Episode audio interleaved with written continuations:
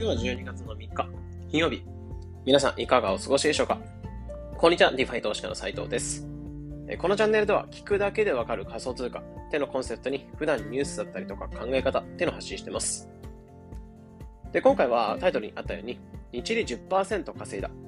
氷回り DeFi、BNB マトリックスを解説ということで、とある DeFi、まあ、氷回りの DeFi っていうのがニュースになってたので、その部分というのを深掘りしながら話していこうかなというふうに思います。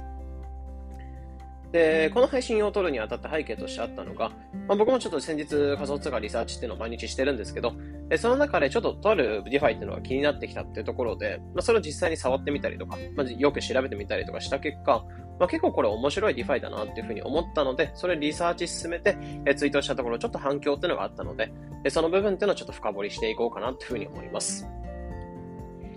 で、まずツイートしたちょっと実際に触ってみてした、まあ、ツイートがちょっと反響だったので、その部分っていうのはちょっと先に話していくんですけど、え BNB マトリックスがすごい。BNB を預け稼ぐ DeFi ですか？利回りが高い。日利7%ぐらいで1ヶ月200%ほど増え、パンケーキスワップやビーナスもいいですか？シンプルに BNB マトリックスに入れるのも稼げそう。ちなみにメタマスクにつなげて使えます。かなり簡単。ということでツイートしたところちょっと反響ってのがあったので、この BNB マトリックス、日に7%超えてくる DeFi、BNB マトリックスはどんなものなのかってところを今回話していこうかなというふうに思います。まあ、正直なところ、僕ちょっとこれ調べてて、リサーチしてたところ、あの、このプロジェクトっていうのがあるっていうのを見たところ、まあ、正直狂ってんじゃないかなっていうふうに思ったんですよね。でもその狂ってんじゃないかなと思ったんですけど、確か本当に日に7%稼げるんだったらめっちゃいいなっていうふうに思ったので、実際にちょっと少額入れてみて試してみたんですよね。そしたら実際に日利7%、日利7%どころか10%ぐらい出ちゃったんですよね。で、これ当時だと 0.08BNB、約6000円ぐらいを、えー、預けたところ、1日で 0.07BNB、まあ1日で約10%ぐらい増えてたんですよね。いや、これすごいじゃんっていうふうに思ったんですけど、まあ、これを実際に使ってみた中で、なぜそんな稼げるのかとか、あとはどういったリスクっていうのは考えられるのかっていうところを今回焦点を当てながら話していこうかなというふうに思います。まあ、実際に使ってみて、えー、どうだったかって部分なんかは、一応こちら Spotify とかから聞いてる方に関しては、概要欄にブログのリンクの方を載せてありますので、そちらのブログから、えー、一応、この DeFi の DME バトニックスを使ってみて、どうだったのかってところも詳しく解説している記事っていうのがありますので、もしこの配信っていうのを聞いてみて、このマトリックスちょっと興味あるなっていうふうに思ったら、そちらに行っていただけるとより詳しく知れるかなっていうふうに思います。まあ、参考になれば嬉しいです。で、まず今回話していくのが、稼げる理由と考えられるリスクっていうところを主に話していこうかなっていうふうに思うんですけど、まず稼げる理由に関しては、えー、まあ、主に一つというか、まあ、二つあって、DeFi で動くプロジェクト。で、その DeFi の中でもファーミングで稼いでるってところ。まあ、ここは稼げる理由かなというふうに思います。でまず DeFi で動くってところに関しては、まあ、DeFi って単純に仲介いらずでお金をやり取りできるようになる技術なんですね。まあ、その次世代金融って言われてるんですけど、なので、銀行など仲介いらずでお金を貸したりとか、あとは自分が銀行役になってお金を提供したりとか、あとはネットワーク自体に投資をして、えー、貢献してあげたりとかっていう稼ぎ方がっていうのはできるんですよね。まあ、とにかくお金のやり取りっていうのは自由になってくれるっていう技術なんですね。まあ、これかなり注目されてます。で、この中で、えー、BNME マトリックスっていうのは、その DeFi っていうプロジェクト、DeFi の中のプロジェクトなんですけど、その DeFi の中でもファーミングっていう稼ぎ方に当たるんですよね。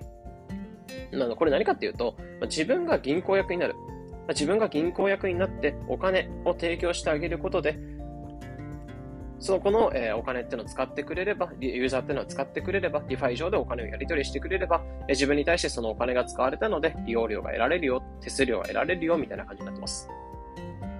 で、今回この BNB マトリックスに関しては、ファーミングって稼ぎ方なんですけど、BNB っていう、その Binance が提供してる、え、お金っていうのを、え、BNB マトリックスを介して DeFi 上に入れてあげると、でその BNB がやり取りされたときに、その利用料が自分に入ってくるみたいな感じになってます。まあ、いわばその Binance の、えー、 Binance コイン、BNB っていうのを滞りなく、えー、やり取りができるように、えー、自分が DeFi 上にお金を貸してあげると、まあ、その手助けしてあげてるってところでリターンが大きいって感じになってます。まあ、なので、この BNB マトリックスって、えー、日利7%超えっていう感じで、まあ、かなり稼ぎも大きいってところになってます。じゃこういった形で DeFi っていうところでお金のやり取りが自由になるんだよ。で、その自由なところで、ファーミングって稼ぎ方、自分が銀行役になって資金を提供してあげて、で、その利用料を得るっていうやり方だから、日利とかが高いんだよってとこになってます。で、ただただ稼げるのかっていう話で、やっぱりこの BNB マトリックスってもちろん稼げるのかなっていうふうに思うんですけど、まあリスクもあるのかなっていうふうに思ってて。まあ今回ちょっと僕なりにまとめたリスクとして話していくと、えー、まあ二つあるのかなと思ってて、運営元のバイナンスが飛ぶことだったり、あとは、ハッキングや資金が盗まれること、こういったものが考えられるのかなというふうに思いました。なので、こういったえリスクなんかも承知の上でやるんであれば、余剰資金の範囲内でやってほしいかなというふうに思いますね。まず、運営元のバイナンスが飛ぶことに関しては、まあ、急にバイナンス、運営元っていうのがこのビネビマトリックスって、運営元がバイナンスっていう取引所になってくるので、まあ、一応大手ではあるんですけど、急にプロジェクト終了って感じで、そしたら資金がその後引き出せなくなってしまったりとかってあると、あるのかなと思うので、やっぱり大手で安心かとは思うんですけど、運営元が正直飛んだら終わりなので、やっぱりそういったところのリスクも考えた上で資金はしっかり入れといて、えー、そんなに入れないでほしいかなっていうふうに、まあ、しっかり資金は管理してほしいかなっていうところになってます。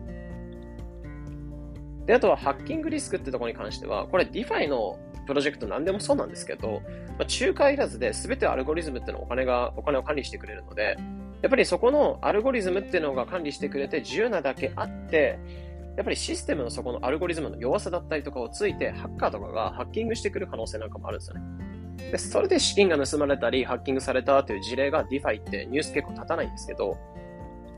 というところで、やっぱそのハッキングされちゃうと資金が盗まれる。まあ、言っちゃえばその線が閉まってないお風呂のような状態になってて、えー、もう本当におお湯が垂れ流しみたいな状態。だからお金が垂れ流しされてる状態。なので、ハッキングされればお金は垂れ流し状態になるので、そこはやっぱ気をつけたいなっていう。なので、さっき言ったように、やっぱり余剰資金だけ入れておいて、様子を見ながら資金をちょっとやり取りしていくみたいな、管理していくみたいなのがいいかなっていう。なので、このバイナンスが飛ぶことだったりとか、ハッキングのリスクっていうことは、やっぱり注意をしておきたいなっていうところになってます。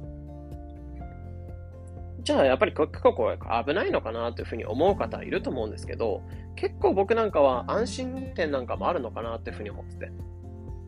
もうこれがなぜかっていうと、まあ、この BNB マトリックスってめちゃめちゃ厳しく監視されてるってところがあるんですね。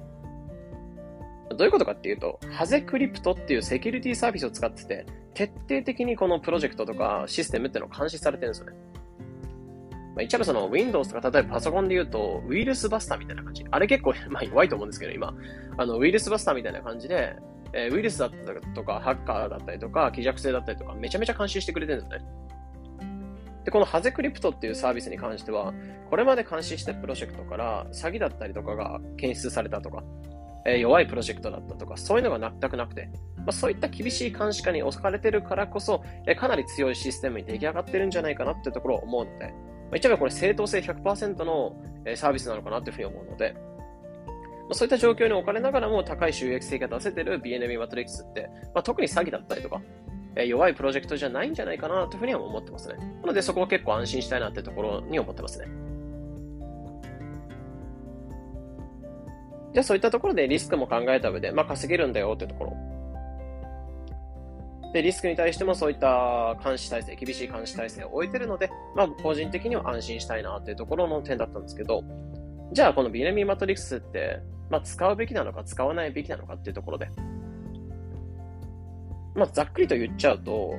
まあ、短期間で少額でできるってところなので、あの、サクッと稼ぐのにおすすめかなっていう。なので、短期間でささっと稼いでしまいたい人に関してはちょっとお勧めしたいかなっていうふうに思いますね。まあ、BNB マトリックスって7日間から30日間っていう感じで、えー、結構短期間で、DeFi の中では結構短期間でお金を入れて、で、それでロックしておいて、で、その時間経ったら、7日間経ったら、例えば7日間で設定してるんだったら、でその7日間経ったら資金をリリースするみたいな状態ではあると思うので、っていう感じで結構短期間で稼げるってところはあるので、なんだろう、その長期間入れておいて、そのシステムが弱くなった時にハッキングされたりとかってリスクが長引くっていうよりかは、まあ、短期間で入れられるってところが結構いいんじゃないかな。だから短期間であとは 0.01BNB って感じで、まあ、かなり少額からお金を入れられるってところで、まあ、今だと 0.01BNB だと700円とか600円ぐらい。まあ、それぐらいの金額から始められちゃうので、例えば、えー、7日間でまあ、氷回りでやりたいんだけど、やっぱ怖いなって方は7日間で 0.01BNB を預けてくる。これだけでも2倍ぐらいになるんですよね、資金が。なので700円例えば入れるんだったら1400円。まあ、結構そのランチ代ぐらいになると思うので、という感じでそういった運用方法なんかをお勧めしたいかなっていうふうに思います。まあ、やっぱり長引くだけリスクっていうのは高まると思うので、まあ、その長く入れるんであれば他の DeFi とかを検討してもらうのも、やっぱりリスクを落とした上で、え利回りを落とした上で、え長期的に入れていくって方がいいんじゃないかなと思うので、まあ、サクッと短期間で稼いでしまいたいって人に関しては、えこの BNB マトリックスってお勧めしたいかなというふうに思いますね。なので、やっぱりそういった意味で、かなりリスクってものも許容した上で、えー、 DeFi っていうのを触れる人だけがやるべきかなと思うので、まあ、全員が全員をやっぱお勧めしてないかな、したいってわけではなくて、やっぱり皆さんにやってほしい、まあ、稼げるってところは僕は実際触って稼いでいったってところでもあるんですけど、あくまで一時で運が良かっただけかもしれないので、まあ、そういった意味で、やっぱり自分の中で余剰資金は余剰資金というか、余剰資金の範囲、余裕のある範囲内でお金を入れて、運用してみてどうかっていうところ、まあ、触ってみたい人に関してはそういったやり方が一つありかなっていうところになってます。というところで、まあ、今回は、えー、BNB マトリックスというものを実際に触ってみてどうだったかっていうところを、まあ、自分なりの考え方として話していきました。まず稼げる理由としては DeFi っていうところで、まあ、ファーミングっていう稼ぎ方をするので、お金のやり取りが自由になる中で、えー、自分が銀行役になって資金を提供してあげることで、その利回りが得られるよ。だから高いんだよってところ。でもリスクももちろんあって、えー、運営元が Binance なんで、そこが飛んでしまうことだったりとか。あとは、 DeFi ってアルゴリズムが管理してくれてるので、そのアルゴリズムの弱さだったりとか、っていうのが見えてくると、やっぱりハッキングのリスクっていうのは高まってくるよ。まあ、それで資金盗まれることなんかも可能性としてあるよ。